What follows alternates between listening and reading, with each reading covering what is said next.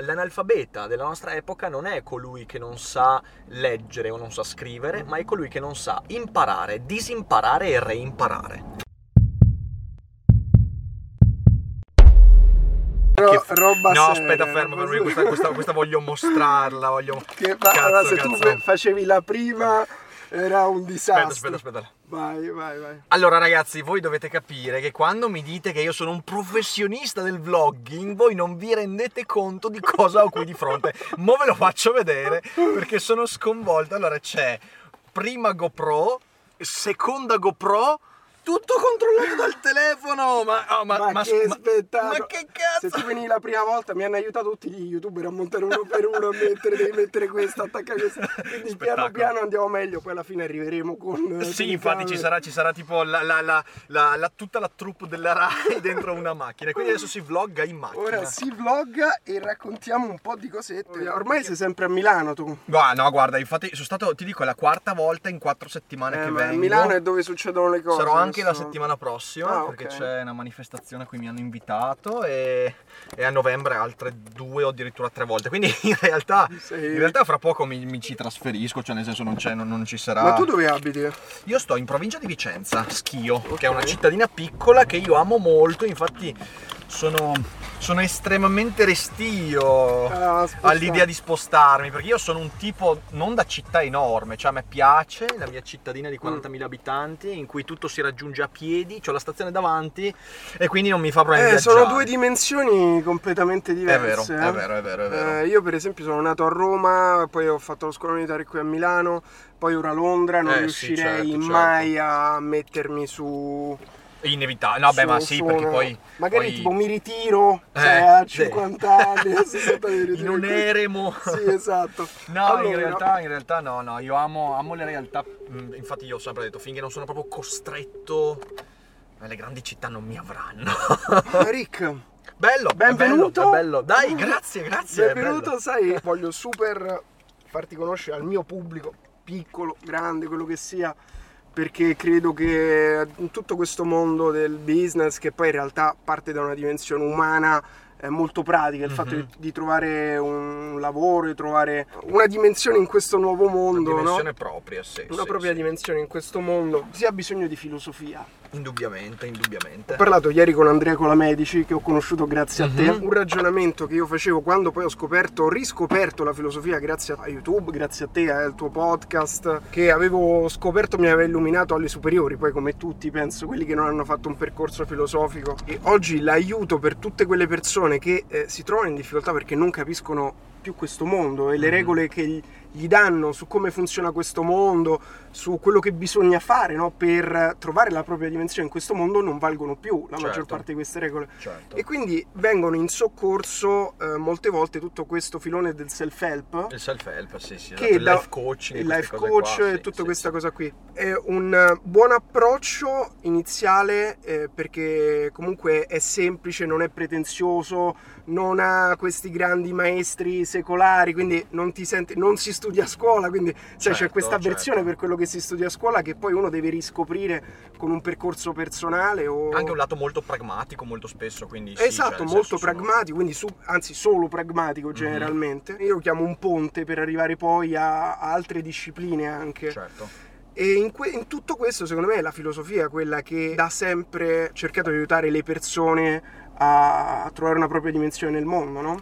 Ma se tu, fai, se tu fai un po' di ricerche capisci che in realtà tutto questo filone del life coaching, Sì. del self-helping queste cose che vanno molto, allora da un lato hanno sempre una crescita proprio nei momenti più confusi della Eh, storia. Se tu guardi esplodono nei momenti in cui poi la gente guarda il mondo e dice ma cosa diavolo sto vedendo? Cosa sta succedendo?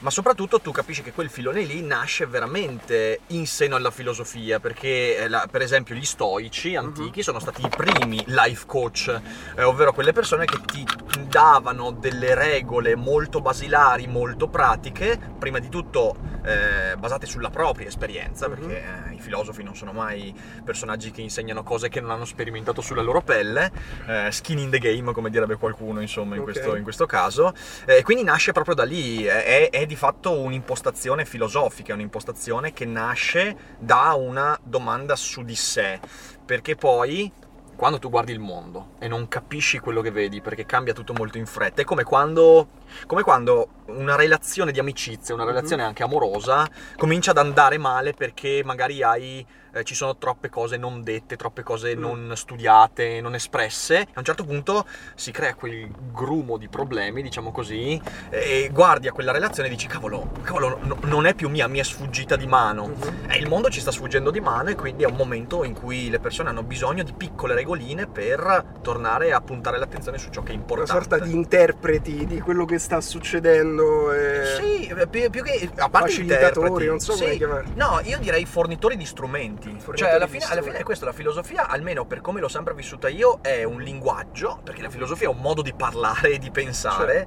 Eh, non la definirei neanche disciplina perché eh, porterebbe a un sacco di problematiche nella definizione di cosa significa disciplina filosofica. In realtà la filosofia è un modo di parlare e di pensare che ti Mhm. fornisce strumenti per fare qualcosa di meglio con il tempo che hai a disposizione. Questo un po', ecco, secondo me. E perciò sì, bisogna, bisogna sempre avere un contatto con questa cosa. E poi ce l'abbiamo anche quando ne siamo- non ne siamo consapevoli, ecco.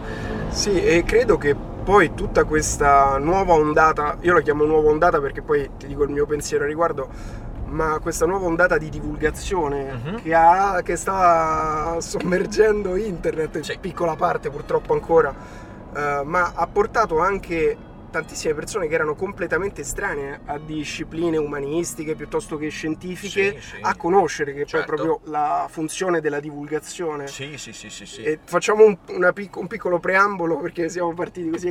Sì. Eh, tu hai un- uno dei podcast più seguiti in Italia, il Mhm. podcast di filosofia o forse umanistico più seguito, è così che ti ho conosciuto. Poi tu sei un produttore di contenuti come non ne conosco altri. No, mi diverto tantissimo, io ne faccio tanti perché mi diverto un casino. È una figata, cioè fai un podcast al giorno, che Mhm. prima il weekend forse saltavi un giorno perché poi ce n'era... Sì, Ora beh, lo l'anno, l'anno scorso facevo da lunedì al venerdì, più Ok. ogni tanto qualche domenica con degli speciali. Più quest'anno mi sono messo in testa Michele, con cioè. Michele Boldrin, sì, esatto. Eh, Mm. quest'anno mi sono messo in testa di fare, di fare ogni giorno Sì. e mi sto divertendo un casino. Più hai una un- rivista, una rivista di filosofia, eh, beh in realtà due riviste perché Due una è riviste, Philosopher ok. So Good che è quella che ho fondato io, eh, che adesso è appena ripartita con un nuovo, un nuovo corso, insomma è andato molto bene, il primo numero sono contentissimo e poi sono anche co-direttore della rivista filosofica dell'Università di Trieste. Ah, che figata. Eh, sono l'u- l'unico direttore di rivista universitaria che non lavora nell'università in Ok, Italia. ok, Questa cosa qua mi piace dirla perché è una piccola... Una piccola... Poi voglio parlare con te dell'università. No, beh, c'è perché tant- sai, ne possiamo parlare. tantissimo da dire, Sì, tantissimo sì, da sì. No, eh, per rispondere a quello che dicevi, è un bellissimo momento per la Mm. divulgazione online, per la divulgazione di eh, scienze, mh, eh, discorsi umanistici, letteratura. Stanno nascendo tanti progetti. Io credo che questo sia intanto dovuto al fatto che è, è- è esploso finalmente in Italia il podcast. Il podcast è un linguaggio che può avvicinare molte più persone rispetto al video. Il video, il video è molto più complesso, sia nella ovviamente produzione tecnologica del video, Mhm. ma anche eh, ti, ti richiede un'esposizione molto più forte perché ci metti la faccia. Mm, mm, mm. Il podcast invece c'è la voce, il podcast è più facile da produrre, quindi tantissimi stanno iniziando in questo periodo. Poi secondo me ha pure meno frizione al- eh, nella fruizione, nel senso che quando tu ascolti una voce non giudichi tutta una serie di cose, il contesto, come si muove, la faccia, il taglio di capelli, gli orecchini. Esatto, esatto, esatto. Sì, hai molto, hai molto meno... Sei eh, concentrato sei concentrato sul- sul discorso, sul sul discorso, su quello che discorso. senti. Ma questo è, è il grande- la grande ricchezza del podcast, sei molto più rivolto. Eh, anche qui vedi la filosofia. C'è un filosofo che Mhm. eh, a metà del Novecento ha coniato un concetto, il concetto di viseità. Mhm. Eh, lui ha intuito quello che sarebbe stato YouTube 60 anni prima di YouTube, Ok. perché lui dice, eh, noi abbiamo questo pregiudizio, diciamo che è bello parlarsi faccia a faccia, ok? Sì. Che da un certo punto di vista è vero, Certo. però dall'altro lato lui, eh, Emanuele Levinas si chiama questo filosofo, dice, però c'è un problema, quando un volto ti parla, tu vieni colpito prima da ciò che vedi, Certo. dalle somiglianze, dalle dissonanze, da quello che ti piace, non ti piace, da ciò che ti colpisce istintivamente senza che tu ne sia consapevole, Mhm. e solo dopo arriva il messaggio. Quindi tu valuti la credibilità, la verità del messaggio che ti arriva molto prima Sì. che tu comprenda quello che ti viene detto. Quindi YouTube ha sempre avuto questo problema. Il podcast non ce l'ha questo problema. Certo, anche con la voce possiamo sentire simpatia, Certo, antipatia, ma è molto assolutamente. molto diverso, è molto più sì, molto più fruibile sotto tantissimi punti di vista. Tra l'altro sei qui proprio per il festival del, Del podcasting. podcasting, sì, sì, infatti. E come va podcast in Italia? Hai qualche, qualche dato? Ma guarda, Sai io quello vedo che, che- sta succedendo? Perché poi tanti avranno iniziato Certo. pure emulando no, il tuo lavoro. Beh sì, io, io continuo a ricevere messaggi, messaggi di persone che mi dicono ah guarda ho avviato il mio podcast sulla scia di Daily Cogito, eh. mi ha ispirato. Eh, in passato succedeva quando avevo solo il canale YouTube, sono nati alcuni canali YouTube eh, sulla spinta del mio canale. Certo. È una cosa che mi ha sempre reso molto orgoglioso perché io eh, questa roba la dico da sempre. Se vuoi cambiare le cose in un ambiente come internet tu non puoi fare le cose da solo. Eh, le cose cambieranno quando non saremo più in 10, in 20 a fare Quando questo. si crea un ecosistema. Ma saremo in 10.000. Ok, allora lì si crea Sì. proprio un ambiente e una buona parte del pubblico conoscerà eh, questo modo di usare internet che è importante. E io credo che il 2020 sarà l'anno dei podcast. Già il 2019 è stata un'esplosione incredibile, ma il 2020 secondo me sarà l'anno in cui la gran parte del pubblico che fruisce di contenuti sul web dirà cacchio, ma sai che podcast me lo posso ascoltare anche mentre Faccio mentre faccio le pulizie, Sì, faccio- sì, tipo, sì. Io, io quasi tutti i miei podcast li ascolto quando, quando faccio le pulizie, quando stiro, quando quando viaggio, quando, Quando viaggio, sì, palestra, sì, esatto, esatto, cosa Invece della musica mi ascolto i podcast. Esatto, E in esatto. Italia ancora c'è poca offerta, anche se sta crescendo. Sempre Io di più. ho fatto il mio primo podcast nel 2013, sei puntate, poi abbandonato. Ah, sì? Sì, perché era troppo specifico sul Eh, vabbè, business. ma, ma anche perché il piaceva. 2013, cioè... Sì, c'era veramente Niente, pochissimo. Sì, sì, niente. non c'era nulla. Tu Non quando hai c'erano- iniziato? Beh, io il primo podcast l'ho avviato nel 2017. Ah, ok. Era un podcast settimanale, molto molto Il approfondito. Philosopher So Philosopher Good. So Good, bravo, Mhm. bravo. Eh, molto approfondito e specifico su argomenti filosofici. Eh, mi sono accorto che mi divertivo un casino, ho riscoperto, perché era proprio un periodo in cui mi stavo un po', non dico stancando, però i video su YouTube stavano diventando un- una sorta di ripetizione di cose. Ok. E cavolo, ho iniziato a fare podcast, ho riscoperto la gioia di, Mm. di produrre contenuti. E qual è la differenza invece che hai trovato? nel- Perché alla fine io è una cosa che mi sono sempre chiesto, facendo anche io podcast, Mm.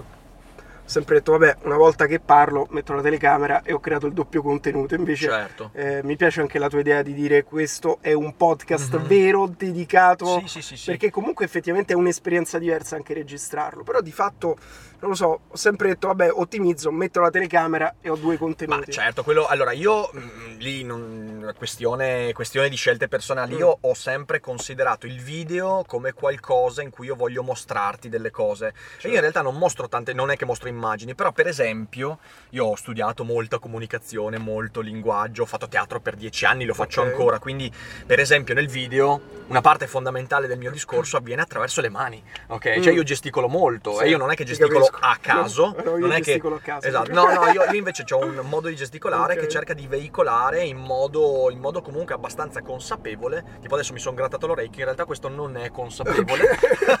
Voglio dirlo per quelli che vedranno questa Perché cosa. sta- sai poi Magari, quando sai, dico, iniziano a esatto, entrare, dico, cosa ah avrà si è toccato il cosa naso, voleva dire che... In realtà no, in realtà io i video li faccio anche con eh, una corporeità particolare e poi Ok. di solito presuppongo che la gente stia vedendo, quindi eh, non so, per esempio faccio gesti con le mani, Certo, eccetera. certo. Eh, questi sono motivi che mi fanno dire, eh, per molto tempo mi hanno detto ma perché non fai gli audio solo dei tuoi Mm, mm, video? Io ho sempre detto di no perché io se faccio un video voglio che tu lo veda. Poi nulla vieta che tanti ascoltatori se li ascoltano e basta. Quando ho fatto i podcast ho detto no, io qui voglio cambiare linguaggio perché c'è una citazione che voglio farti, che è una citazione che ho imparato anche recentemente e che Mhm. descrive molto bene la mia idea del produrre contenuti sul web. Ok. L'analfabeta della nostra epoca non è colui che non sa leggere o non sa scrivere, Mhm. ma è colui che non sa imparare, disimparare e reimparare. Ok. Ecco, io quando ho cominciato a fare podcast mi sono detto voglio Sono completamente reimparare. d'accordo. È così, voglio reimparare. Eh, reimparare le cose che ho già reimparato quando ho cominciato a fare YouTube. Mhm. Io quando ho cominciato a fare YouTube mi sono detto, da pischello che non conosceva Sì. il Quanti mezzo. anni avevi quando hai iniziato? Era il 2014, avevo comunque 27 anni Ok. eh, e mi sono detto, ehm, ho fatto 10 anni di teatro. Mhm. Cosa vuoi che sia parlare davanti a un obiettivo? Certo. Invece, Invece è tutto diverso, Tutto è completamente diverso. Oppure, io la filosofia la conosco bene, così come l'ho divulgata nel- nel- nell'università, durante i corsi, eccetera, eccetera, sicuramente è lo stesso modo in cui posso farlo su internet. No, no e no. Devi Mm. reimparare, devi disimparare alcune abitudini che non ti serviranno in quell'ambiente.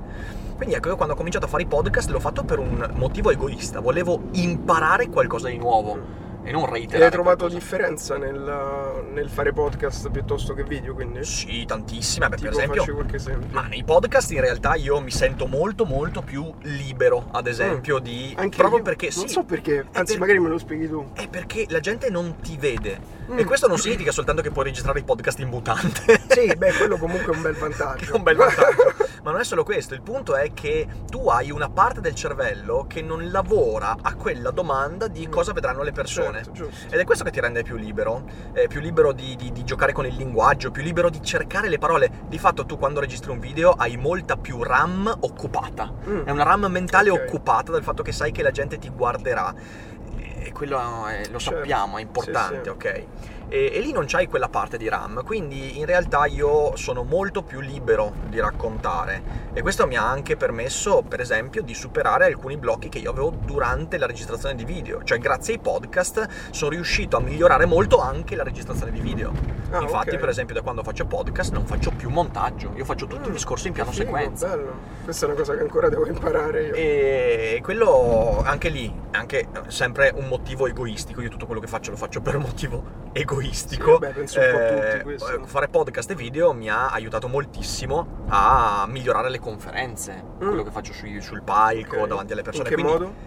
È proprio per questo fatto, perché eh, fare podcast e video mi ha, mi ha dato degli strumenti per ordinare molto meglio e in maniera più veloce i pensieri mentre li pronuncio. Ah, ok? certo. Cioè, proprio- è proprio un'organizzazione di pensieri. Io sentendo i tuoi primi podcast avevo quasi la sensazione che ci fosse proprio quasi una lettura di un... Nei primissimi c'era, nei primi Mm. due, primi due o tre episodi di Philosopher So Good c'era, e poi invece ho smesso perché ho capito che in realtà non mi divertiva farlo, Certo. che altrimenti a quel È punto... un avrei- articolo? Sì, avrei, Certo. eh, facciamo meglio a pubblicare un articolo. Sì. In realtà io lo feci anche con l'intento poi di pubblicare un ebook con gli script, Ok. che poi non ho fatto. Chiaro perché comunque un discorso parlato o Esatto. improvvisato, anche se segue una traccia, un filone, Esatto, è esatto. completamente diverso da uno scritto che è pensato parola per parola. Esattamente, esattamente. E si sente troppo. E quindi ho fatto differenza. 3-4 puntate di Philosopher So Good così, proprio Sì, leggendo sì, sì, script. proprio- erano proprio quelli che Eh, avevano sì, sì. E poi ho detto no, ascolta, non, non- cioè, non- non mi piace, ho detto non mi piace e ho cominciato a fare con un canovaccio, perché Mhm. poi, quando, soprattutto quando i discorsi sono molto complessi,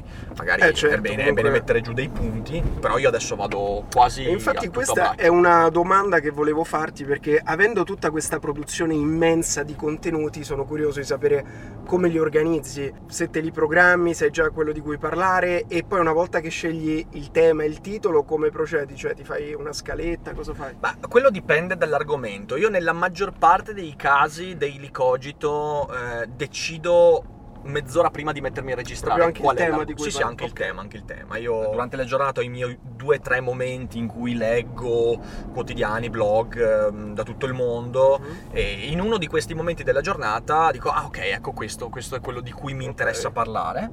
E poi, eh, dipendendo dalla vastità dell'argomento, perché può essere per esempio quando ho fatto l'argomento sulla direttiva UE Mhm. riguardante comunismo e nazismo, devi approfondire. ho approfondito, quindi mi sono messo giù dei punti e lo script era comunque aveva dei punti un po' più eh, rigidi. Altre volte, per esempio il podcast che ho fatto sul film di Joker, io non ho Cioè, scritto che non niente. ho ascoltato perché immagino che spoileri. Eh sì, sì, c'è Eh, spoiler. quindi spoiler. È, un, è un film bellissimo anche se sai quello che succede, però Ok. poi recuperatelo perché Sì, è uno, sì, è uno no. dei podcast di cui vado più fiero Ah, nell'ultimo che periodo. uscito eh. tipo ieri, l'altro ieri, no? Sì, sì, beh, è uscito l- l- l- ieri. E quindi in quel caso lì invece eh, erano cose che sentivo talmente mie, talmente. eh, che sono andato veramente a. Cioè, braccio senza. Vabbè, ci sono argomenti su cui magari uno si è fatto, anche perché Joker è un personaggio che dall'alba dei secoli, cioè, Certo, quindi certo, uno si è certo. fatto tutta un'idea, poi arriva pure quest'ultima cosa.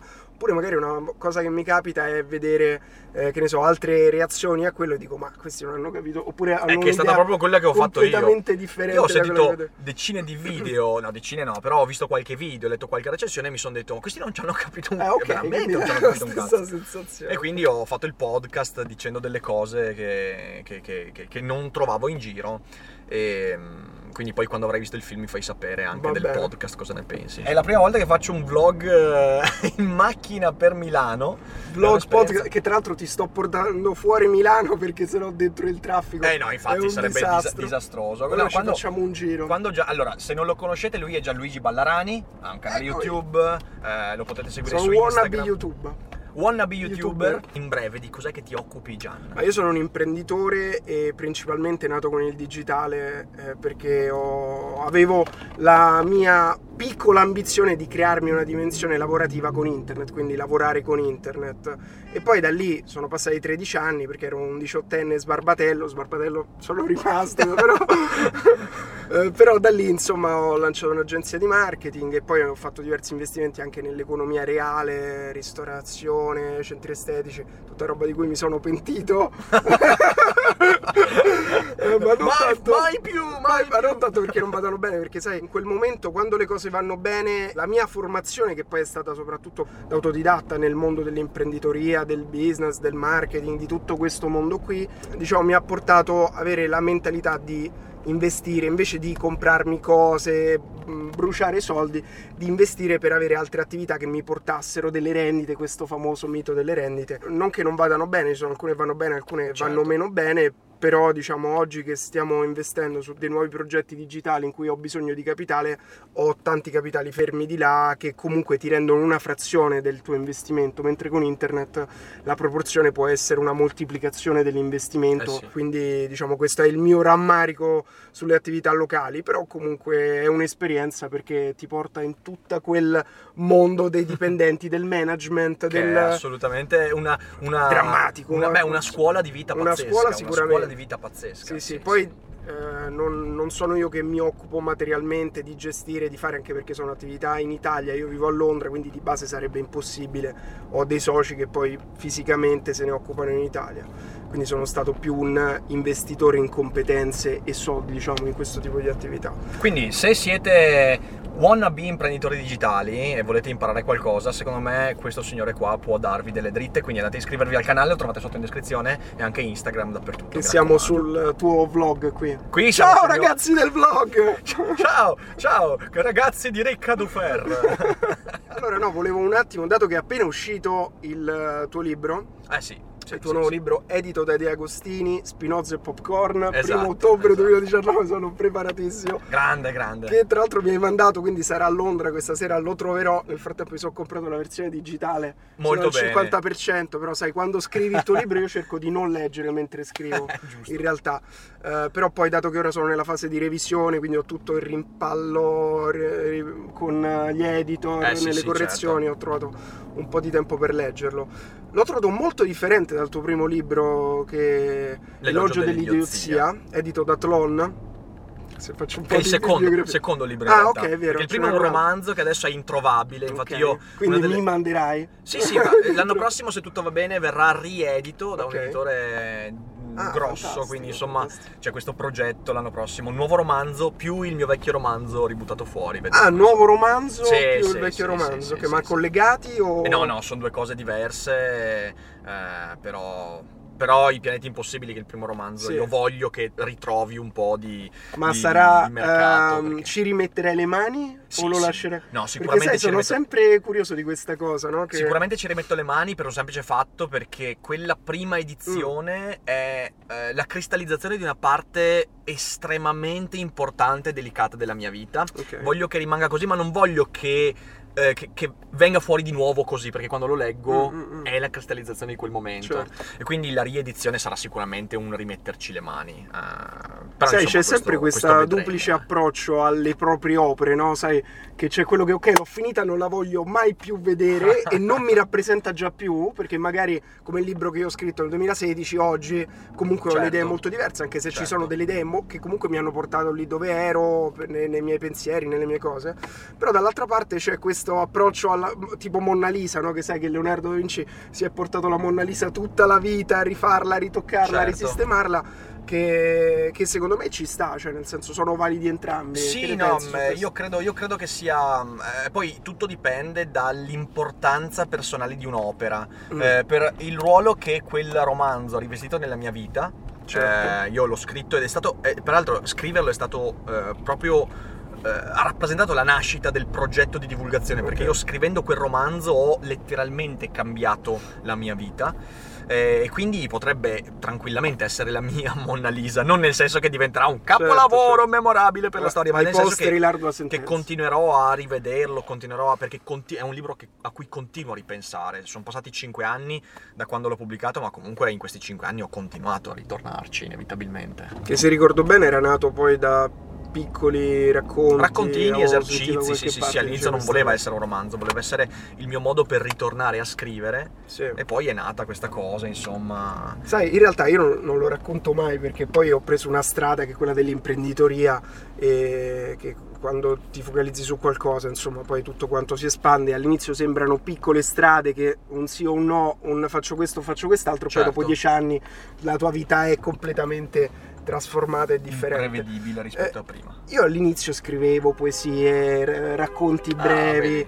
Eh, perché ho pure tutta questa parte, motivo per cui magari ora mi piace approfondire tutto, tutto quello che, eh, di cui vi occupate voi. Ehm, vi occupate voi, Voi. umanisti, noi economisti, imprenditori. Eh, mentre ho fatto pure, avevo partecipato a un movimento artistico d'avanguardia, tutte cose che magari Beh, un giorno però, racconterò sì, e te, te lo, te lo racconterò. Ho fatto pure una casa editrice, una piccola casa editrice di opere me- d'avanguardia. Non me l'avevi accennato quando ci siamo ok. visti a Roma. Ah, ok, ricordo. ok, ok. Sì, forse te l'avevo raccontato quello. Che ci sono dei libri, secondo me, che sono dei capolavori, poi magari ti mando qualche, qualche testo. Sì, E solo che poi crescendo alla fine ti accorgi che sono due, due facce della stessa medaglia alla fine, nel senso che è vero, a me piace molto pure, poi vado di palla in frasca, però Vai, piace vai. molto pure il tuo, il, il tuo, come di tanti altri, approccio a- alla creazione di contenuti che è appoggiato da dei mecenati, come tu lo sì, chiami, no? certo, certo. E quindi persone che- a cui piace il tuo lavoro e vogliono foraggiarti con delle piccole donazioni, piccole o grandi che siano, Sì. che per te comunque sono importanti. Quindi ragazzi andate a, a partecipare alle don- al Patreon eh, di Rick.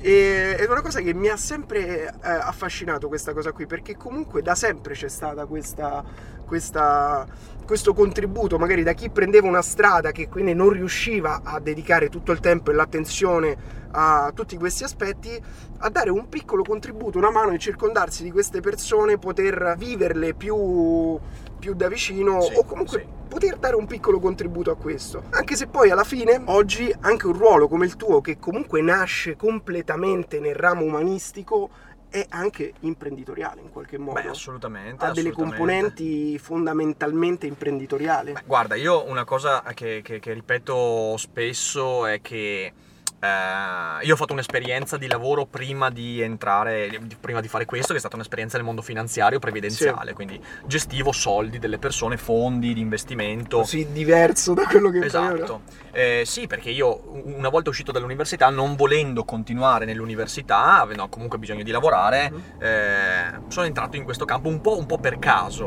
Mhm. perché non ne sapevo nulla. Poi ho studiato, ho fatto esami e ho cominciato a fare quello, l'ho fatto per più di quattro anni. E quel periodo in cui comunque io ricordo di aver fatto un lavoro che non, non mi apparteneva, pur riuscendo bene, però non era il mio. Eh, io tante delle cose che ho imparato lì me le sono portate dietro, cioè io Mhm. uso tantissimo delle cose che ho imparato, non solo a livello comunicativo, ma anche proprio a livello imprenditoriale, a livello di gestione del mio tempo, a livello di gestione delle relazioni. Ho, ho imparato tantissimo, quindi il mio lavoro fortissimamente imprenditoriale eh, da, molti punti di vista. Eh, non ultimo il fatto di comunque aver indovinato un canale di sostenibilità che è proprio quello del crowdfunding, eh, che, che- che funziona molto bene, senza il quale, senza il quale per esempio L'elogio dell'idiozia, il libro che ho pubblicato l'anno scorso, non avrebbe visto la luce perché io per scrivere quel libro dovevo comunque dedicare le intere mattinate. è così che e se io non avessi avuto il Patreon, che comunque mi dà un sostegno economico minimo, non avrei mai potuto dedicare quelle mattinate alla scrittura, Mhm. eh, perché avrei dovuto per esempio continuare a fare consulenza ad aziende, eh, a imprenditori, a liberi professionisti, cosa che È ho fatto molto in facevi? passato. È una cosa che facevo, è una cosa che mi capita di fare Ma ancora. riguardo molto. il mondo quindi dei social media, il mondo digitale. Eh, non solo, beh, per esempio io qualche settimana fa ho fatto un seminario di tre giorni per un'azienda che ha regalato ai suoi dipendenti un corso di filosofia. Ah, Quindi, nel senso, eh, questa cosa mi capita, Figata. mi capita, e sono, sono cose molto belle perché Quindi poi... poi comunque eh, molto pratico, immagino. Molto pratico, molto rivolto a, alle, alle, persone, proprio all'individuo. Quindi io sono stati tre giorni di, di fatto un ritiro in un bellissimo agriturismo eh, in cui per tre giorni abbiamo ragionato di filosofia e di cura del sé. Era questa la, la cosa. Comunque la filosofia sta rientrando prepotentemente nella vita delle persone, anche nel, sì. nelle aziende. Filosofi aziende, che fanno manager. Ci che... sono tantissimi. Mm-hmm. Io ho fatto un anno fa ho fatto proprio un ciclo di conferenze dal titolo Un filosofo in azienda. Okay. Eh, perché io ho fatto delle esperienze straordinarie all'interno di alcune aziende, per esempio qualche anno fa ho fatto consulenza per circa 7-8 mesi a un'azienda che si occupava di tessile, che mi ha chiamato perché...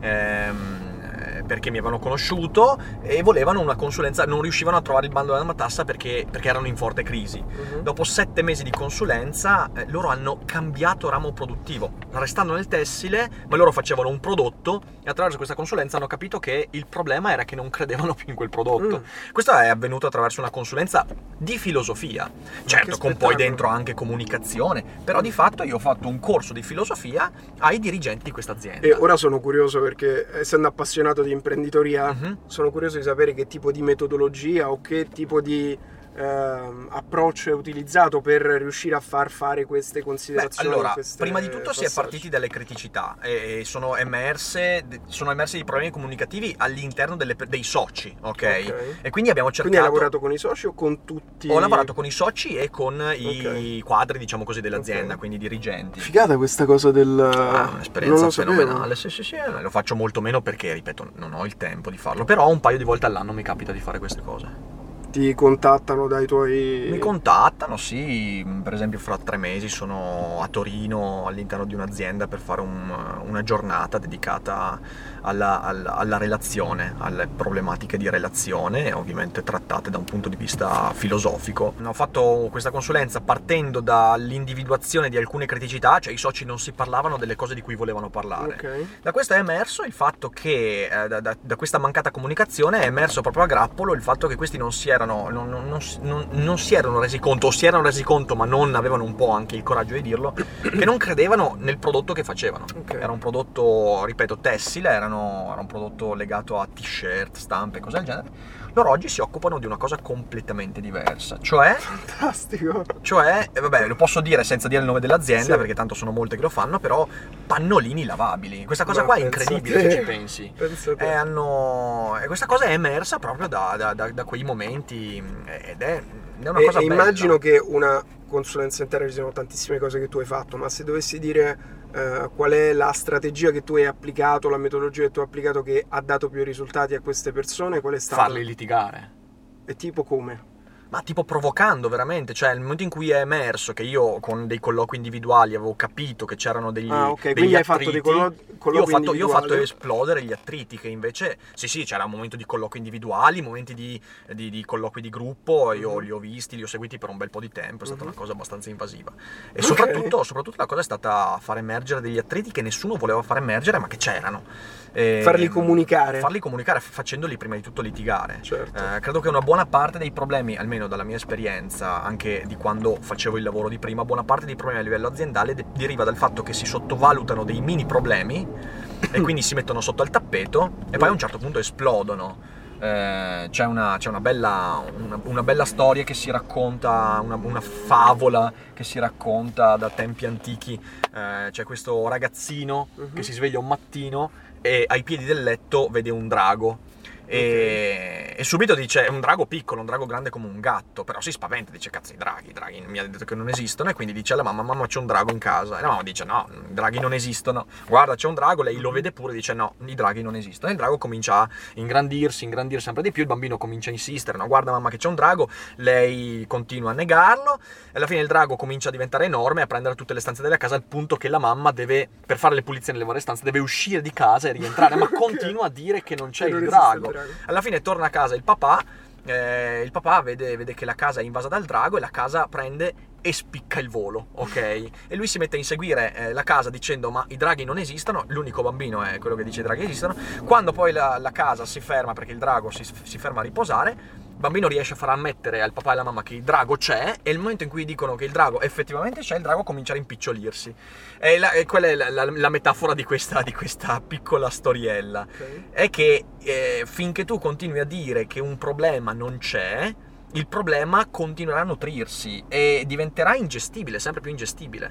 E quindi la mia, la mia strategia Bella all'interno di questa azienda è individuare tutti i micro problemi che sono stati taciuti e che sono la radice di ogni, di ogni- di ogni problema che poi diventa irrisolvibile.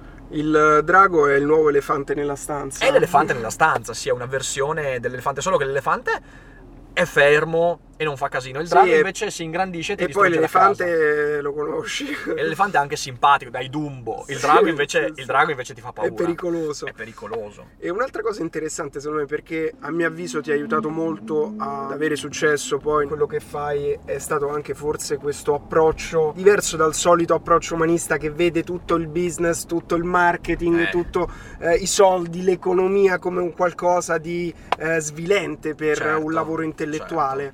Mentre ti ho visto più volte, ma comunque diciamo si vede da quello che fai, eh, anzi eh, anche dalle tue opinioni no, sull'economia. Cioè, io non ho paura di dirlo, avevo Mhm. paura di dirlo qualche anno fa, ma adesso non ho più paura perché in realtà è quello che penso io, ho stima del denaro. In un mondo in Ok. cui tutti dicono che il denaro è il figlio del demonio, no, io ho stima del denaro perché il denaro è una importantissima misura di quello che tu fai. Il denaro misura il gap di interscambio che tu hai con il mondo. Cosa significa questo? Significa che io per prendo l'esempio mio. Io sono stato foraggiato dai miei genitori Mhm. e anche in parte dalla società che mi ha permesso di avere un'istruzione, quindi ho ricevuto adesso sto restituendo, cioè nel senso sto rielaborando una Mhm. buona parte di quello che ho ricevuto in maniera personale, Ok. creando, si spera, un valore in più nel Certo. contenuto che restituisco. Il mio guadagno, il denaro, è la rappresentazione di quella restituzione, di quel gap.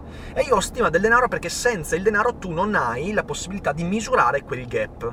Ora è, è ovvio, e qualcuno lo dirà sicuramente nei commenti, eh vabbè ma no, ma il denaro non è sempre così meritocratico. Certo, Certo. certo, assolutamente, come ogni cosa ha le sue falle.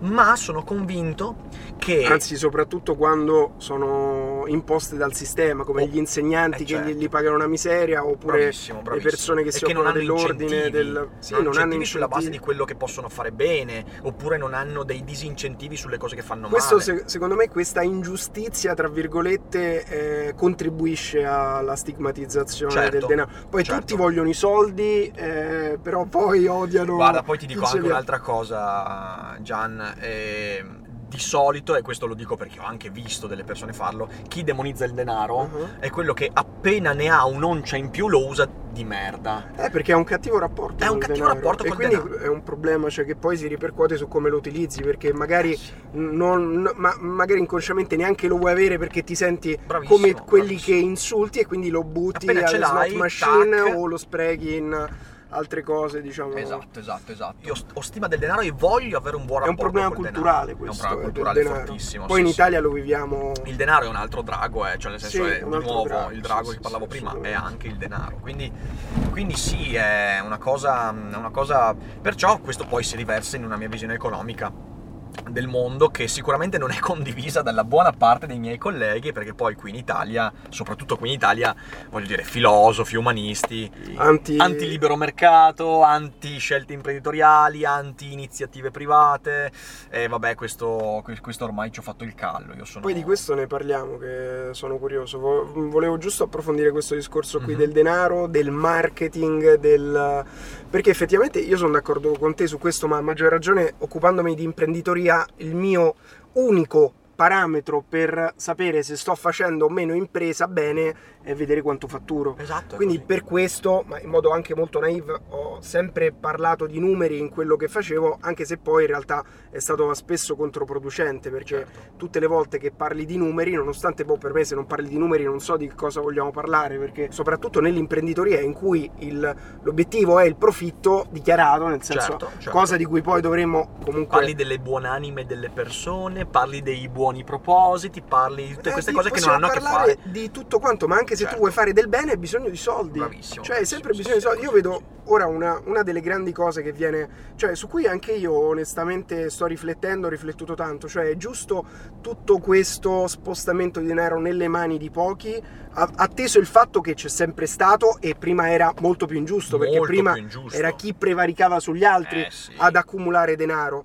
mentre oggi comunque è, è nel libero mercato che per quanto si possa criticare tutti i problemi che comunque ha, comunque oggi ha distrutto il sistema delle classi sociali in qualche modo, nel senso io sono nato da una normale famiglia, ho creato un'azienda, l'ho portata a fatturare milioni di euro, cosa che neanche credevo possibile certo, certo. per quando ho iniziato, capito? Cioè, e, e, e, tra l'altro su questo mi ha aiutato pure tutto il filone del self-help che semplicemente mi ha mandato questo messaggio, anche tu ce la puoi fare. Certo, cioè, certo, che sembra, cioè, mi, quasi mi vergogno a raccontare questa cosa perché diceva che hai bisogno veramente di uno che ti dica guarda che pure tu ce la puoi fare.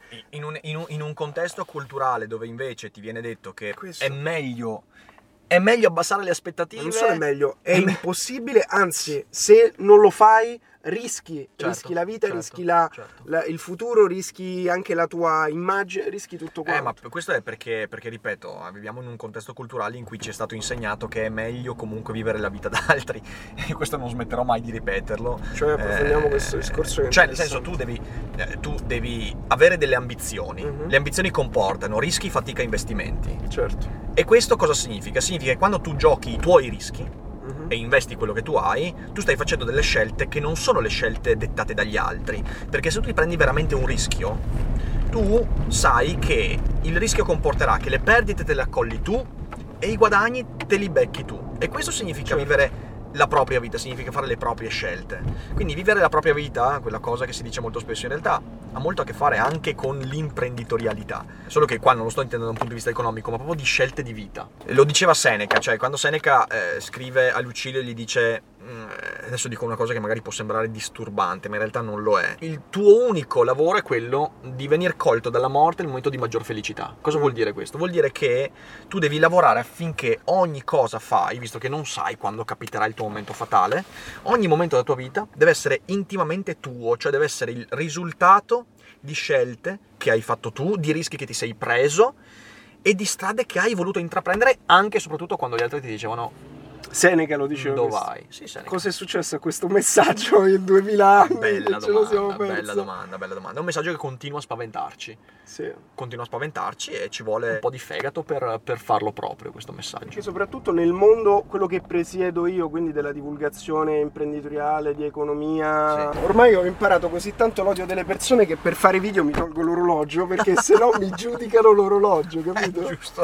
E quindi lo tolgo. Sì, sì, eh, da no, quando ho eh. iniziato che lo utilizzavo proprio perché, sai, un- uno, uno di queste riflessioni che avevo fatto, nel senso, eh, io sono partito a creare contenuti in, eh, in un contesto diverso quello di YouTube che era sui gruppi di Facebook per un motivo anche molto pratico, cioè Sì. nel senso per crearmi un personal brand, per aiutare la mia agenzia a crescere, anche se poi alla fine eh, ho sempre lavorato internazionale, quindi è stata una piccola parte, però mi ha aiutato proprio a mettermi in discussione, imparare nuove cose.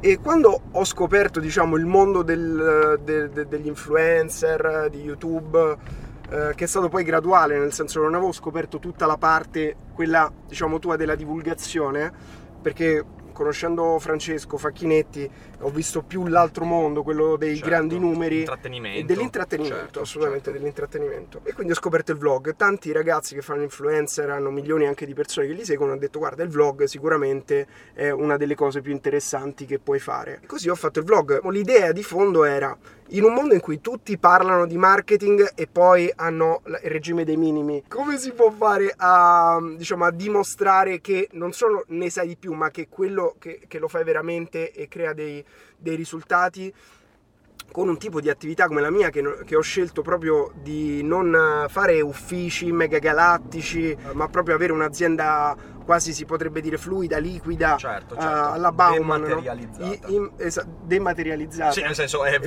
virtuale. Sì, come virtuale, assolutamente. Poi eh, pure questa cosa qui del sospetto, no? è virtuale, dove sono, non ci sono. Però insomma, eh, questa cosa qui mi ha portato a dire cosa faccio vedere. Non ho 100 persone nell'ufficio che posso far vedere. Quindi la prima cosa immediata, senza far vedere il conto in banca, che mi sembra una roba squallida, cioè è far vedere la mia vita come vivo, fatta di magari quando prendo il jet privato, l'orologio, queste cose. Certo. Quindi ho mostrato all'inizio queste cose e poi Bah. immaginare il, Eh, il- il devasto di questa cosa qui.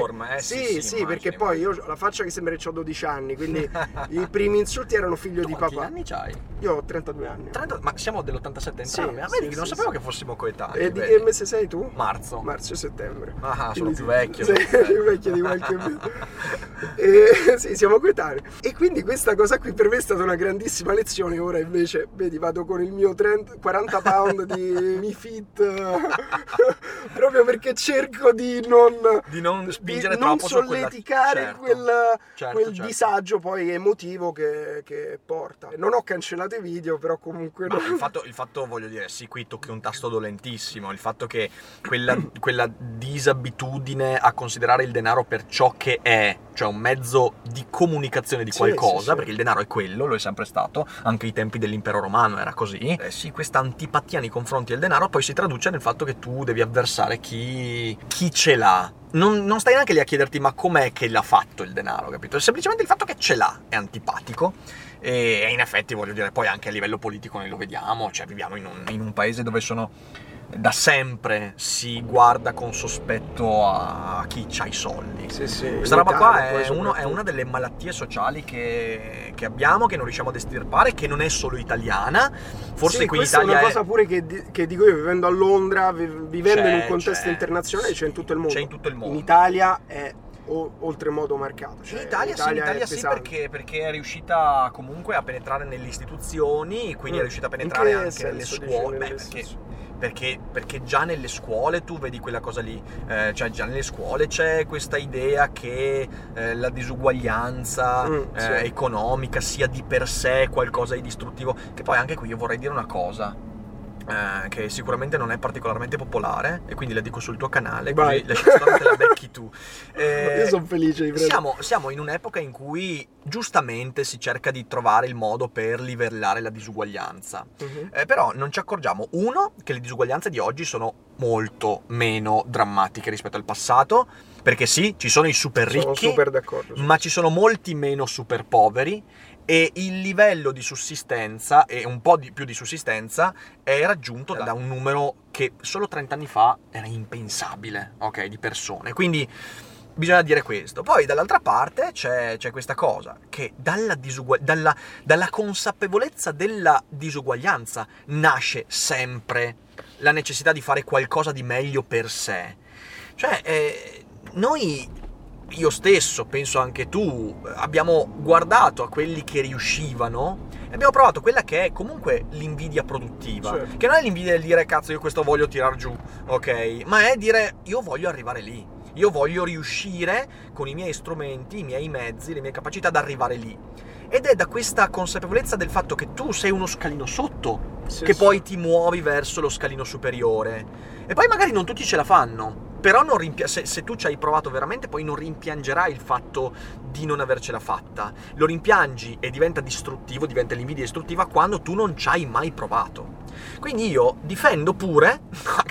che, pezzo di merda che sono! Difendo pure la disuguaglianza. Non in quanto, ripeto, è giusto che le persone soffrano, no, ma perché è da quella roba lì che nasce Poi poi, faccio una clip, Rick spinta. Dufer difende la disuguaglianza. Odia la disuguaglianza. C'è anche un filosofo che è Karl Popper, lui l'ha detto chiaramente, c'è proprio un testo che si chiama Perché la libertà è meglio della- dell'uguaglianza, ok? In cui lui dice questa cosa, lui dice, guarda che la libertà è la libertà di guardare alla disparità e fare qualcosa per te stesso. Quando tu ti rendi conto che il mondo è squilibrato, diseguale, eh, che è, sem- è sempre eccentrico, è lì che senti la spinta a dire ok, oggi faccio qualcosa di buono per me, domani arriverò lì dove voglio arrivare. E invece viviamo questa cultura in cui dici no, in realtà qualsiasi disuguaglianza è a priori sbagliata e se noi eliminassimo dal discorso filosofico e collettivo e politico la disuguaglianza, probabilmente avremmo un mondo che non sarebbe un mondo in cui è bello vivere, ecco, mettiamola Ma così. comunque ci hanno provato a eliminarla la disuguaglianza, Sì. forse creando adesso non voglio entrare in temi politici perché poi pure qui- creando, creando, creando an- tragedie. ancora, Tragedie. ancora più disuguaglianza e No, no, ma, ma scusami, ma non tragedie, disuguaglianza. certo, tragedie. Milioni di morti. Milioni Guarda che i pensieri, i pensieri politici che hanno portato eh, in palmo di mano l'uguaglianza, reprimendo la libertà, io ti ricordo che hanno il nome di Mao Zedong, che ha fatto decine di milioni di morti. Cioè, io qui veramente mi trovo di fronte a, a questa cosa. Infatti, io prima ho citato anche il, l'equiparazione che l'Unione Europea ha fatto fra comunismo e nazismo. Mhm. Cioè, sono entrambi regimi che hanno detto di fatto la libertà è una cosa che non va bene. Mhm. E l'uguaglianza, decidiamo noi che uguaglianza è. Per i nazisti era l'uguaglianza razziale, Sì. ok? Cioè tutti ariani. Per il comunismo era l'uguaglianza economica della classe sociale. Entrambi hanno portato milioni, milioni e milioni di morti. E per questo io dico, guardate che, cioè, va bene il discorso di bisogna aiutare le persone a tirarsi fuori dalla povertà, anzi, è, fe- è fondamentale. Ma poi le persone si tirano veramente fuori da quella condizione quando si accorgono del fatto che c'è un mondo più in là del loro e cominciano a usare la propria vita per arrivarci. Sono, guarda, hai aperto altri dieci filoni di discorsi, forse anche più. Qui Eh, aspettati, cioè qui se arrivano i miei colleghi filosofi sarà un massacro. Sì, sì, ma commenti, facciamoli eh. arrivare, facciamoli, facciamo indicizzare questo video su- sulla filosofia. No, una cosa interessante intanto è questo primo aspetto della disuguaglianza percepita, eh, cioè nel senso la disuguaglianza che le persone oggi vivono ehm, sposta totalmente la percezione di quanto è cambiata però la disuguaglianza nel tempo, perché Certo. se è vero che oggi c'è Jeff Bezos che ha, è l'uomo più ricco del mondo, si è separato con la moglie che gli ha preso il 50% diventando la donna più ricca del mondo e lui l'uomo più ricco del mondo comunque e quando c'è gente che veramente non riesce ad arrivare a fine mese questo sicuramente crea quel malessere poi perso- nelle persone di dire non è giusta questa cosa Certo, qui certo, certo. Eh, dall'altra parte io asco- cioè sono ben, eh, ben lieto di, di anche riflettere quello che faccio per trovare soluzioni per un mondo più giusto in modo che nessuno eh, possa eh, avere difficoltà nella vita, nel, nel vivere una vita dignitosa. Certo. Ecco, questo è... L'uguaglianza deve essere delle condizioni, ok? Tu devi mirare a un'uguaglianza, possiamo dire parità di condizioni, cioè tutti Sì. dovrebbero avere quella possibilità lì di costruirsi una vita come Questo vogliono. dico io, Quella certo che se tu oggi nasci con un bambino in Siria che ti bombardano è un discorso, È non hai l'opportunità di un ragazzo che nasce magari a È Milano, ovvio, in. Italia, in America o a Londra eh, di poter crescere e fare quello che vuoi. Quindi questo Cioè, sicuramente... la società deve arrivare a creare, Mm. a, a diffondere contesti in cui sia possibile eh, crescere, crescere. diciamo, sì. Eh, e anche qui poter voglio dire una esprimere cosa. la propria... Voglio dire una cosa, il, il sistema in cui viviamo oggi, il sistema di libero mercato, che possiamo chiamare in tanti modi, Mhm. capitalista, libero mercato, finanziarizzato, chiamalo come vuoi, è il sistema che ha prodotto e diffuso il maggior numero di quei contesti, perché ricordiamoci che o- non c'è mai stata un'epoca in cui globalmente sia così facile fare della propria vita qualcosa di soddisfacente. Questo l'ho mai stato. fatto dire a te, è quello che volevo dire anch'io. Eh certo, nel senso, che sì, eh. e questo è quello che ti dicevo nel- nella mancanza di percezione e prospettiva su quello che poi in realtà è il benessere oggi delle persone perché anche chi oggi si lamenta magari a buon diritto del,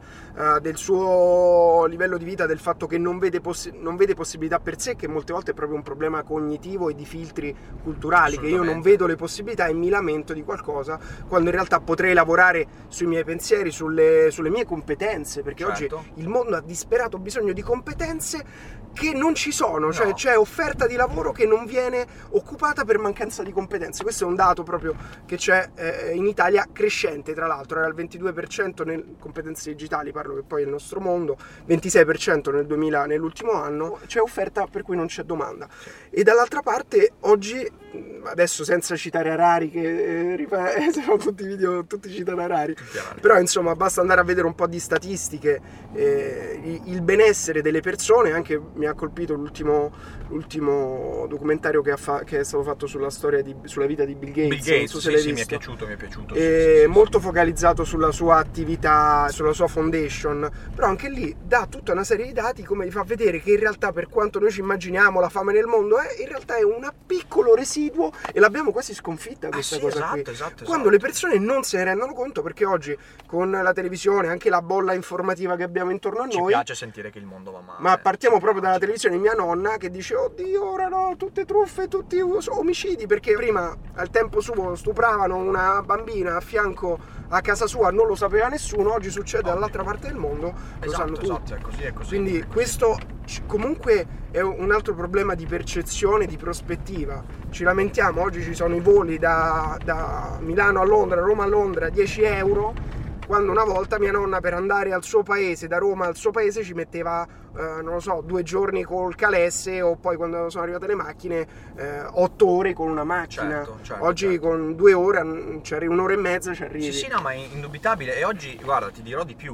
Eh, io sono, eh, io sono un, eh, un ottimista, il che non significa che io dica che le cose vanno bene così Certo. come sono. Sto dicendo che stiamo seguendo una strada che non è mai stata così tanto proficua per l'umanità. Ti dico che siamo di fronte a dei problemi enormi. Non so, per esempio, eh, se vogliamo metterlo sul piatto della bilancia, il discorso riscaldamento globale, Sì. climate change è un problema. Ci sono tanti problemi che si stanno ammassando, questa crisi politica della democrazia liberale che sempre di più con sembra i social amplificata, con i network, social la network, polarizzazione. polarizzazione dell'informazione. Ci sono de- delle sfide s- spettacolari e terribili davanti a noi. Sì. Eh, però Alcune sfide risposta- grandi le abbiamo vinte. le abbiamo vinte, voglio dire, eh, le epidemie, non ci sono più epidemie nel mondo, perché ripeto, quella di AIDS o quella di Ebola, Sì, sì. se tu le compari l'epidemia di febbre giallo, di vaiolo o di poliomelite, sono, sono risibili dal punto di vista dei numeri, il che non significa di nuovo che non siano Certo. problemi, significa che stiamo seguendo la strada giusta per sconfiggere anche quelle. Quindi abbiamo sconfitto delle cose grandi che erano chimere. impensabili 40 anni fa. Sì, ok? sì. Non avevamo neanche fatto. idea di come Esatto. sconfiggerle un po' di tempo fa. se si vuole affrontare, e com'è che le abbiamo sconfitte? Le abbiamo sconfitte proprio perché decine di milioni di persone sono uscite dalla povertà e uscite dalla povertà hanno cominciato a usare il cervello. Sì. Questo è il punto. Ecco, la missione dell'umanità di questo secolo, per sconfiggere il riscaldamento globale, per risolverlo, per, per- o per affrontarlo nel modo più eh, utile possibile, per affrontare tutti i problemi di questo secolo, il problema è che dobbiamo far uscire dalla soglia di povertà, che è la soglia in cui tu non puoi usare il cervello perché devi rispondere con il corpo ai problemi, Sì, sì. perché la fame ti fa rispondere con il corpo e non con la testa La sopravvivenza. Ci sono decine di milioni di possibili scienziati, di possibili scrittori, di possibili geni che oggi non emergono perché, perché il loro cervello non può essere usato in quanto vivono nella povertà. Questa è la missione del nostro secolo, far uscire la restante parte della popolazione dalla soglia di povertà. E com'è che lo fai? Dando gli strumenti affinché lo facciano in autonomia, cioè creando contesti. Il documentario su Bill Gates, secondo me, è esemplificativo da questo punto di vista, perché è esattamente quello che ha fatto lui. Lui non, ha, non è arrivato. Ha detto, "La mia idea è geniale per in Mauritania ha detto: Ok, ragazzi, prendete questi Sì, 25 milioni di dollari. No, lui è andato in Mauritania, è andato nei paesi e ha individuato delle persone che avevano delle idee e ha detto: Io questa idea qua la finanzio. Ecco come si esce dalla povertà, Sì, sì. finanziando persone, voglio dire, la prima Facendo puntata è pazzesca. per idee, per nuove Sì, idee. Ma la prima puntata è pazzesca. L'idea che ha finanziato di autoalimentazione del sistema fognario di intere città, che prima Ma erano. Addirittura mh, creando challenge, concorsi per trovare nuove idee, per Nuove risolvere idee, un problema certo, a un certo. budget minore, perché le soluzioni che abbiamo oggi sono difficili da applicare proprio per un problema di, di investimento, di infrastrutture. Esatto. Quindi bisogna prendere le buone idee, farle incontrare alle persone che hanno i capitali, e le persone hanno i capitali perché c'è il libero mercato, e da lì forse riusciremo a tirare fuori la testa anche da problemi che attualmente eh, sembrano irrisolvibili. Ed è proprio questa grande disuguaglianza nella distribuzione della ricchezza, no? Sì, sì. Eh, quando dicevamo c'è un Jeff Bezos, Bill Gates che hanno miliardi e miliardi, soldi anche difficili per loro di cui Da rendersi gestire, conto, da certo. gestire e rendersi conto, quando dall'altra parte ci sono persone che non arrivano a fine mese. E quindi sai che c- c'è ora mh, pure quella candidata alla presidenza degli Stati Uniti d'America. Alexandra Ocasio-Cortez. Esattamente, non mi ricordo mai il nome, che vuole eh, rimettere in mano dello Stato le grandissime aziende. Eh, Lei è marxista. Lei è Esattamente. marxista. Sì, sì, sì. E, mh, per- perché dice tutte queste aziende sono così grandi che ormai fanno parte, toccano la vita di così tante persone che sono diventate più grandi degli stati molte Certo. volte, con più potere a volte, non ancora, ma se riescono pure a mettere la moneta indipendente come sta cercando di fare il Marco Zuckerbergo. Zuckerbergo, eh, cioè possono arrivare molto vicini a quella roba lì, perché Sì. comunque sono sempre delle- del- degli artifici, delle finzioni come lo sono gli stati, Eh noi ci certo, dimentichiamo sempre certo, di questo. certo. Però da una parte il libero mercato sta portando, che è una cosa che mi ha meravigliato eh, in senso positivo, eh, queste persone illuminate che hanno avuto tutto dalla vita e non sono lì a, eh, come uno si può immaginare, ai miliardi, allora tutte troie, champagne, e come Esatto. uno si immagina il gangster, Eh, quando invece sono i foraggiatori dei più grandi progetti umanitari che la storia abbia mai eh, avuto, come appunto Bill Gates, Sì, sì, eh, che ha fatto quel programma di cui non ricordo il nome mh, per devolvere la maggior parte delle sue ricchezze alla sua fondazione ha coinvolto Sì. anche Warren Buffett, Elon Musk, lo stesso Jeff Bezos e sua moglie, cioè l'essere umano è Ma sorprendente io ti dico anche una cosa, una cosa, perché questo è un aspetto importante tenere presente, però ti dico perché è insensata Vai. l'idea di nazionalizzare oppure far sì che lo Stato divida le... Perché quando tu dai più potere allo Stato succede una cosa. Eh, allora, eh, facciamo una piccola... perché qui c'è il problema del monopolio, ok? Una Mhm. cosa di cui in pochi si rendono conto è che il monopolio non può esistere in un regime di vero libero mercato. Mhm. In quanto oggi Amazon, perché Amazon riesce a mantenere il suo totale dominio e nonostante nascano continuamente aziende con la stessa idea non Certo. emergono? In buona parte perché Amazon con il potere che ha acquisito Mhm. riesce attraverso anche il lobbismo a Mhm. entrare proprio in quegli ambienti che fanno parte della, della fiscalità, della centralizzazione statale, permettendosi di avere maggior potere contrattuale. Quindi, per esempio, Amazon riesce a eh, pagare meno tasse, ok, Mhm. in molti contesti, Sì, perché, come tutte le più grandi aziende. come tutte le più grandi aziende, perché? Perché ha sufficiente potere da, di fatto, non diciamo la parola corrompere è sbagliato, però influenzare, Influenzare, quello che è eh, uno Stato. sì. Mentre la piccola azienda che sta nascendo e magari ha delle idee molto più inno-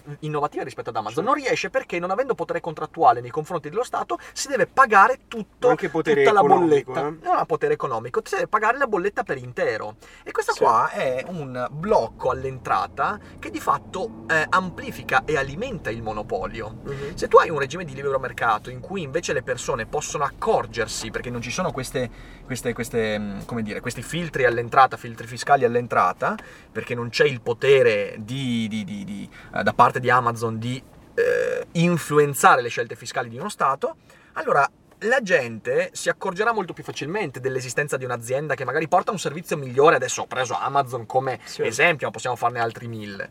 Quindi l'idea di Ocasio Cortez è doppiamente malata perché da un lato non si accorge che il motivo stesso dell'esistenza del monopolio è lo Stato, è la centralizzazione, e dice bisogna dare più potere allo Stato per rompere i monopoli. Sì, di sì. fatto chiamando a un monopolio ancora più enorme che è quello statale. Quindi è, Su questo è un delirio. sì, è un delirio. È un delirio, capisci? Io- uno degli altri problemi, a mio avviso, è il fatto che oggi eh, si cerca di trovare soluzioni locali a problemi globali. Mhm. Eh, perché se tu ci pensi, anche questa cosa qui delle tasse, eh, che è a totale svantaggio dei piccoli imprenditori, che Certo. sono quelli più accusati di. eh, perché sono quelli più beccati, Eh, perché certo, chiaramente eh, hanno certo. meno mezzi per rendere il tutto lecito, no?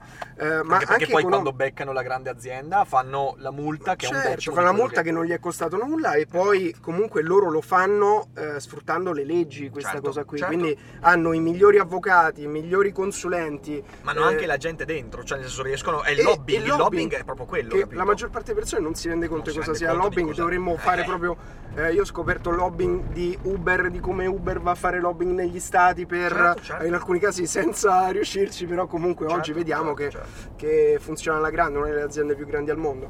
Ma questo tipo eh, tasse, esempio, cioè pro- ma anche, la glo- anche la- il surriscaldamento globale, cioè sono problemi che noi cerchiamo di combattere nel nostro piccolo, poi c'è la Cina, fa come gli pare, oppure l- la disparità diciamo, del- delle imposte fiscali portano alla creazione di paradisi fiscali. A mio avviso il problema è che abbiamo creato questa cosa che sono gli stati, che ora piano piano si sta sempre allargando, poi c'è Open Closed Society, dovremmo Eh, sì, parlare sì, pure di certo. questo. Sono quelli che vanno a tutelare i cittadini locali con del- delle altre artifici internazionali che sono le aziende che in realtà riescono a operare internazionalmente perché oggi il mercato è globale, è libero globalmente aggirando tante, eh, tanti muri o tanti ostacoli che vengono posti localmente, questo Sì. su, su tutto io lo vedo come cosa. E un'altra cosa su cui mi piacerebbe approfondire il discorso, ho visto che avevi dedicato pure un episodio, eh, ora non ricordo la tua posizione a riguardo, è l'Universal Basic Income. Ah, l'Universal Basic Income. Perché ci ho fatto un video, ci ho fatto un video. Ah, ok. fa, sì, Eh, sì. Perché diciamo, ti dico come è nata la, la mia e la nostra attenzione, io parlo mia, ma poi ho dei soci nelle mie aziende, Certo. mio fratello, cioè Valerio e altre persone, Mhm. della scoperta di quello che sta avvenendo, cioè a me la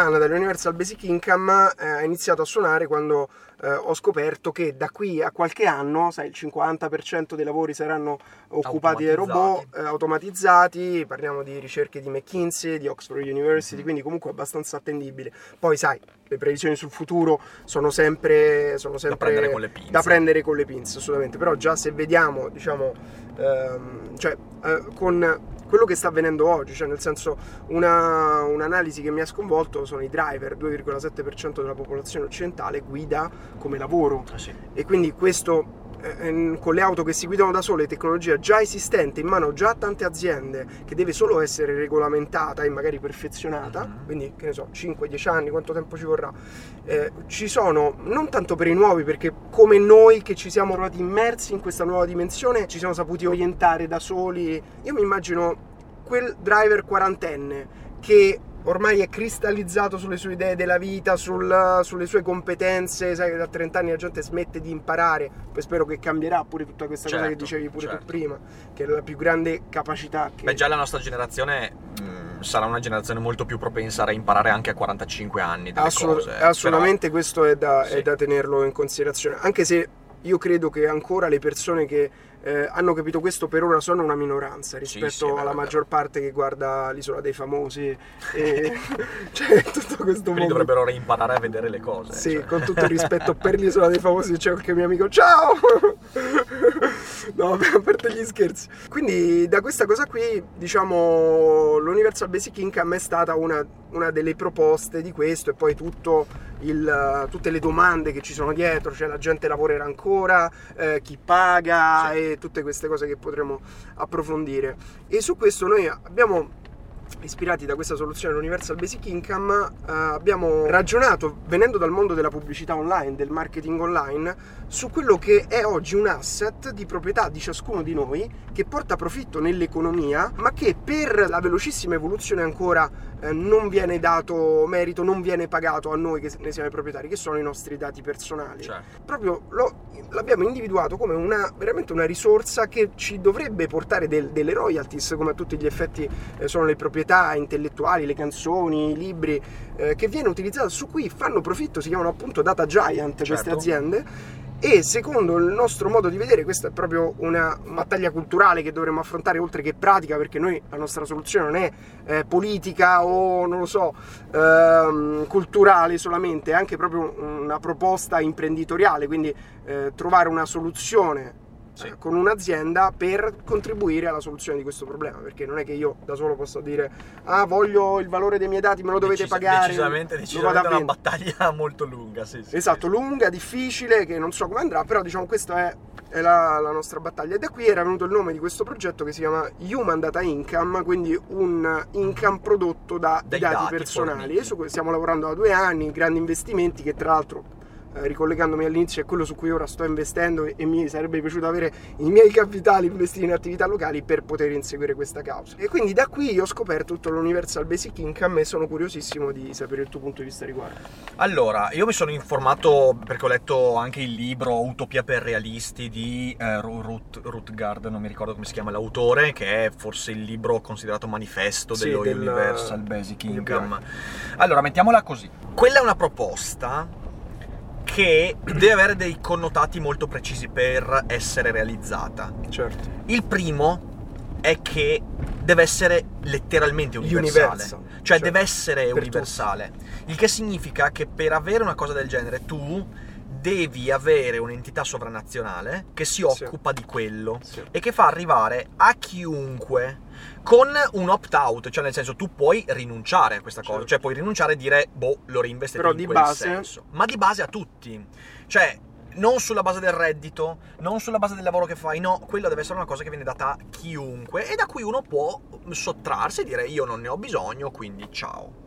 Quindi prima grande difficoltà è questa, ovviamente. Capisci bene che non è una cosa che si può fare in dieci anni. Assolutamente no. È una cosa che forse, forse si può mettere in piedi in 50 anni. Servono comunque dei layer di infrastrutture, di accordi internazionali. Assolutamente sì, ma soprattutto la cosa più difficile è che serve di fatto una, una moneta apposita per questo. Mm, mm, Cioè tu mm. non puoi pensare allo Universal Basic Income Senza con i cambi internazionali. Certo. Non puoi, perché lo Universal Basic Income sarebbe non più universal in quanto fluttuante sulla base degli scambi. Mm. Non puoi farlo. Quindi, prima grande difficoltà, che lo fa essere molto più simile a un'utopia che a una proposta. Certo. Seconda grande difficoltà, e qui nessun economista ha la risposta, nessuno, è come fai a produrre uno Universal Basic Income di, diciamo, adesso dico una cifra, ok? 450 dollari pro capite su tutti e impedire che nell'arco di due mesi l'inflazione faccia sì che tutte le merci salgono di quei 450 e rotti dollari. Questo è proprio il problema dell'inflazione. Questo è il problema dell'inflazione, perché? Perché quando tu fai un innalzamento universalizzato del reddito disponibile, tu stai anche di fatto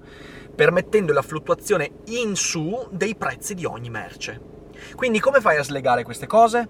Anche lì, nessun economista ha la risposta. C'è chi dice che questo potrebbe intervenire con un calmieramento apposito dei prezzi riguardanti proprio questo, quindi per esempio slegando la moneta dello Universal Basic Income dal resto della moneta. È una proposta che però secondo me, cioè quindi per esempio avere gli eh, euri- euro universali, Mhm, ok? Per certo. quello e tu puoi spendere quella cosa soltanto per alcune cose e le merci non fluttuano sulla base di quella disponibilità, però è una soluzione che secondo me rimane molto sulla teoria, cioè non so proprio in pratica come tu impediresti a dei produttori sulla base della rinnovata disponibilità economica della gente a non far alzare i prezzi, cioè com'è che fai? Dovresti creare un incentivo per quei produttori, ma allora si torna al problema di prima, tu stai di fatto eh, statalizzando e calmierando i prezzi attraverso un intervento politico. E sappiamo bene Basta leggere Certo. Manzoni per Cosa capire che succede? storicamente succedono i disastri quando fai questo. Sì. Quindi questi sono già due problemi che sono problemi abnormi, soltanto per immaginare come potrebbe essere. Sì, sì, Quello di cui tu parli, che è interessantissimo, e anzi ti chiederei di mandarmi magari qualche link perché è interessante. Eh, A gennaio dovrebbe uscire Income. l'app che permetterà poi questo. Poi sarà una battaglia incredibile Certo. anche perché, cioè poi ti, ti spiego il funzionamento in breve di questo, perché sono Sì. due i layer su cui avviene tutta la creazione del valore tramite i dati. Il Sì. primo è proprio il data brokerage, ovvero lo scambio dei dati, ed è un mercato che noi non conosciamo, vale oltre 400 miliardi di dollari e non conosciamo perché è un mercato B2B, Sì, non certo. è un mercato che arriva alle persone, nel senso che sono tutte le aziende che compravendono dati dalle banche, i rating semplicemente del Ci credito. passa sopra la testa, sì sì, tutto non, quanto, non o. Nielsen, tutte queste aziende qui che sono proprio aziende data brokerage o hanno come modello quello, ovvero compravendono dati. Mhm. E il secondo layer, quindi ehm, sopra di questo, è quello del- dell'advertising. Ah, Perché Facebook è una delle aziende che compra più dati, Certo. nonostante li- ne assimili e ha valanghe di dati, e po- potremo parlare per ore di, di- di tutti i dati che ha Facebook con tutto quello che è successo e, e le conseguenze di questo, cioè chi è in Certo. grado di, di averli e di sfruttarli, Cambridge Analytica, le elezioni, la Brexit e chi più ne ha più ne metta è tutto basato sui dati, cioè il fatto di una pubblicità, e proprio te la faccio super breve, dalla televisione che ti faccio vedere il, eh, il Tampax a uomini, donne, bambini, nonne e nonni, a eh, la pubblicità su Facebook che ti permette di far vedere un messaggio a una persona specifica che ha già visto un mio video al 50% e so che vota, è un simpatizzante di Trump, e, cioè, Sì, quindi sì, la profilazione, la profilazione estrema. estrema del.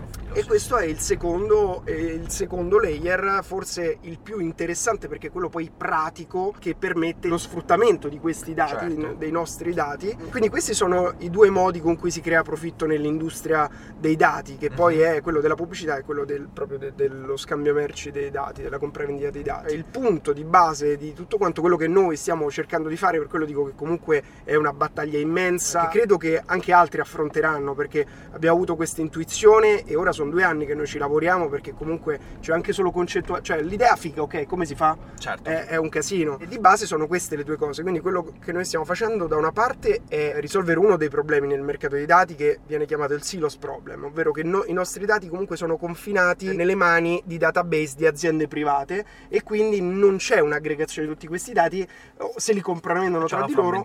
certo. C'è una certo, frammentazione che comporta comunque un problema nell'utilizzo poi di questi dati e nel loro valore, che quindi non è sfruttato appieno per quanto oggi è un driver dell'economia pazzesco il da- il dato personale. Quindi su questo la nostra app permetterà alle persone di poter aggregare, su questo la GDPR ci è venuta incontro, che tu oggi puoi richiamare tutti i dati che ha un'azienda e quindi fare una sorta di banca dei dati, tu hai- che puoi fare collecting di tutti i tuoi dati dalle altre piattaforme in cui sono. Ma diventa una sorta di piccolo patrimonio, piccolo È un portafoglio piccolo dati. portafoglio Sì, di sì, dati certo. che poi tu puoi arricchire se utilizzi le piattaforme compatibili con il nostro progetto, che poi è nato come un'app, ma il suo futuro è essere un layer, cioè essere un, eh, un protocollo, cioè fare in modo che quanti più aziende, siti, app possibile possano utilizzare questo protocollo per permettere alle persone di anche avere loro i loro dati e fare in modo che ci sia qualcuno che eh, li difende, che li intermedia per conto loro. Cioè oggi i Sì, nostri sì, dati, certo. chi ce li ha, chi li usa, chi li compra, chi li vende, non lo sappiamo. Non lo sappiamo, non lo, Non lo sappiamo, invece il nostro obiettivo è creare chiarezza su questo, cioè perché non posso avere un log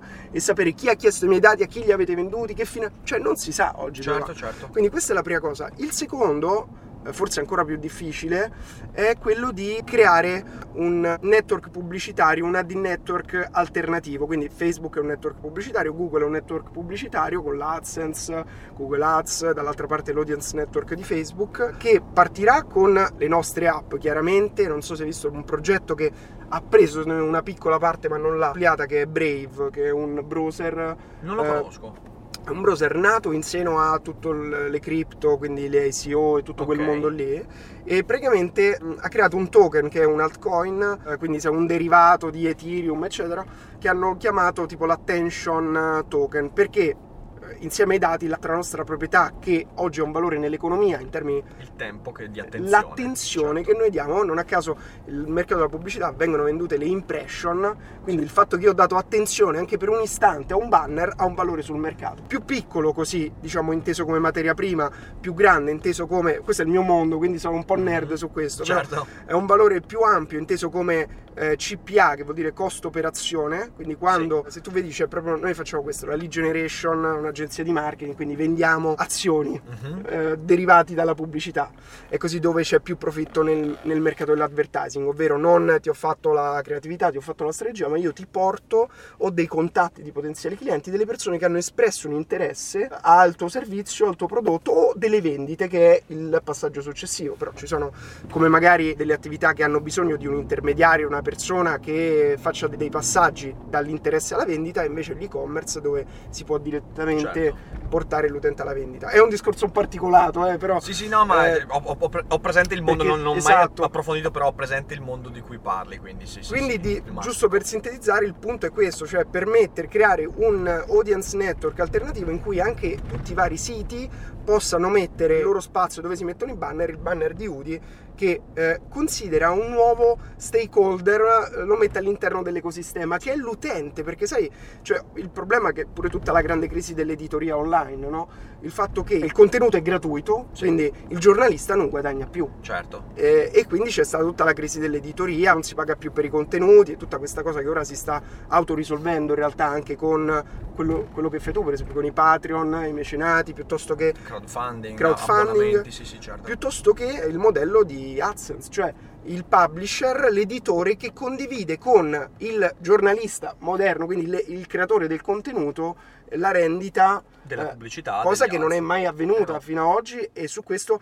è nata una nuova tipologia di aziende che diciamo, ha- è partita con questo presupposto. È per questo io credo che oggi non potrà mai avvenire che questi grandi publisher, questi grandi editori, che Facebook è un editore alla fine, eh, senza che noi siamo tutti lo- i suoi creatori di contenuti, che possono fare questa innovazione e dire non solo pago, eh, condivido il mio profitto con il creatore del contenuto, come fa YouTube, come fa Certo. ma lo condivido anche con il fruitore del contenuto fruitore. perché uso dei suoi dati Certo. e poi potremmo dire anche la sua attenzione. Io per semplicità non parlo di attenzione, però è anche quella in realtà che fa parte del pacchetto di asset. Però questo è molto interessante, sì, perché mi fa anche riflettere proprio su- sul concetto di privacy e mi ha fatto ricordare che veramente tutti sembrano arresi di fronte al fatto che la gente non possa farne nulla di questi dati. Trovare un modo per far sì che le persone si... non si... perché riappropriarsi dei propri dati in realtà è una formula che non vuol dire Certo, nulla, vuol dire ma tirarne fuori un profitto dai Certo. dati che decidi di condividere, invece quella è una strada che è fattibile. Interessante, devi mandarmi assolutamente degli Sì, ti approfondimenti. mando tutto. voglio- Abbiamo voglio- paper su paper e poi Manda appena tutto, uscirà l'app. Eh, tra l'altro un'altra cosa su, su cui mi ha fatto riflettere tutto questo mondo, ah, per concludere il discorso, poi quello che dicevi tu della miniera è interessantissimo perché comunque di fatto ogni volta che noi facciamo qualcosa lasciamo una traccia no, su internet, quindi eh, siamo noi la miniera, quindi anche il fatto di certo. interagire con le nostre app o le app che saranno dedicate a questo permetterà di costruire un aumentare il proprio valore del- Sì. della propria identità di utente, perché poi alla fine questo è il concetto, è l'utente, questa identità che ci rappresenta nel mondo digitale. Cioè, questo è il Sì, concetto. Quindi, sì, sì, qualsiasi sì. cosa io faccio, continuando a aggregare e mettere in banca tutti i dati che produco, rispondendo ai sondaggi, ma semplicemente guardando la mia feed dei social e tutta questa roba qui, ci permette di aumentare il nostro valore nel mercato dei dati. Certamente. Perché se tu hai solo un nome e una data di nascita, hai un valore. Se tu vuoi condividere 10.000 informazioni su di te, il tuo valore è molto maggiore. Ma Però addirittura- devi essere sempre responsabile di quello che hai deciso di condividere, che è quella la cosa che oggi manca. Oggi Certo. tu, non avendo questa consapevolezza, dai tutto, dai, dai tutto, ma non sai che è una quanto cazzata. dai. Non sai esatto, quanto non sai dai. quanto dai, ma soprattutto dai cose che magari non vorresti, non vorresti dare, dare, non vorresti dare. ma sai cosa- c'è questa cosa che cito spesso perché è stata la prima volta che i dati sono stati i dati che un utente ha lasciato inconsapevolmente ma fi- cliccando sul TOS cioè Certo. accetto quindi non si sa cosa accetti mai e sono stati utilizzati in una court eh, americana Mhm. che è stato col Fitbit col GPS c'era questa signora che andava tutte le notti quando il marito era fuori città nell'appartamento davanti al suo e il battito cardiaco aumentava per 30 minuti Dai, questa cosa è, questa cosa è è pazzesca. fenomenale. E quindi da questa cosa qui è stata per la prima volta utilizzata, che chiaramente lei non lo sapeva che avendo questo braccialetto qui poteva sì. succedere questo finimondo. E non avrebbe mai voluto non, non avrebbe mai voluto che, che accadesse. Quindi, che cioè, quello che dici tu è, è già, già c'è, ma non lo sappiamo perché a parte che nessuno ne parla, e, e poi ripeto, è una guerra contro i colossi che oggi Eh, certo. eh, governano, tra virgolette, il nostro mondo virtuale. Cioè, Sì, parliamo sì, di Facebook, sì. parliamo di Google. Quindi sarebbe bello se loro direttamente dicessero: Ok, da oggi, cari azionisti, abbiamo un altro azionista che sono i nostri utenti. Perché di fatto, poi, come fai a ridistribuire? Devi dare una percentuale del tuo profitto agli utenti Agli utenti. del fatturato agli utenti. Noi lasceremo fino al 70%, eh, che è l'unico modo per poter riuscire in questa impresa. È molto interessante, questo è molto interessante. Eh, dobbiamo approfondire assolutamente. Tra l'altro, cosa che secondo me, diciamo, per tutto quello che fai era, era una cosa che tu puoi capire. No, mamma Ecco, mia, perché- sì, ha delle- ma guarda che ha delle implicazioni, mi hai fatto, mi hai fatto partire le rotelle proprio. Ok, sono contento. Quindi, quindi sicuramente, sicuramente dovremmo riparlarne di questo. Sono e- contento, sono contento. Bello, bello, mi piace, mi piace, mi piace. Senti Rick, prima ti ho chiesto i tuoi libri, facciamo un po' di spot pure per i Spot. tuoi libri, mi piacerebbe averlo, non ce l'ho qui con me, ho la versione digitale se vuoi. Raccontaci un attimo di questo Spinoza e Popcorn, eh, che io sono al 50%. Ah sì, beh, quindi lo stai, Sì, lo stai sì, bene, sì. bene, sono contento, ti stai divertendo? Sì, è bellissimo. Bene, è bene, bellissimo. bene. E guarda, eh, in realtà è un libro che è nato dalla proposta proprio del- dell'editore. Eh, mi hanno telefonato e mi hanno detto: no, a noi piacerebbe fare un libro di filosofia e eh, Pop. pop. E io ho detto, beh, sono il vostro uomo, visto che è la roba che faccio da, da quando ho aperto il canale YouTube. E quindi ho cominciato a lavorarci. Poi, quando mi hanno detto che le illustrazioni sarebbero state di Daniel, sono impazzito. Ah, te l'hanno, te l'hanno l'hanno proposto loro. Che e ho figata. detto, Io non lo nel senso- conoscevo, è eh, meraviglioso. no, è fantastico, è Mm. fantastico. Io lo seguivo da un po' di tempo, quindi veramente hanno sfondato una porta aperta. E cosa vuoi? È un libro di cui sono molto orgoglioso, più che altro perché c'era la sfida, che è la sfida che in realtà porto avanti da, da- da anni, Mhm. di fare filosofia pop, ma in, in un modo diverso dal quale viene fatta di solito, perché la filosofia pop, che negli ultimi anni è stata anche una moda, che tanti hanno abbracciato, è stata secondo me interpretata in modo sbagliato, cioè Ok. usi il pop per semplificare le idee, i concetti, che è una cazzata, perché non Mm, devi mm, semplificare, certo. perché se semplifichi stai trattando l'utente come un mona, scusami, Certo, uso, uso certo. il venetismo, eh, e invece no, il mio utente ha tutte le capacità di capire bene quello che dicevano i filosofi. Quindi in realtà io ho utilizzato la filosofia pop, in ogni capitolo ci sono almeno 3-4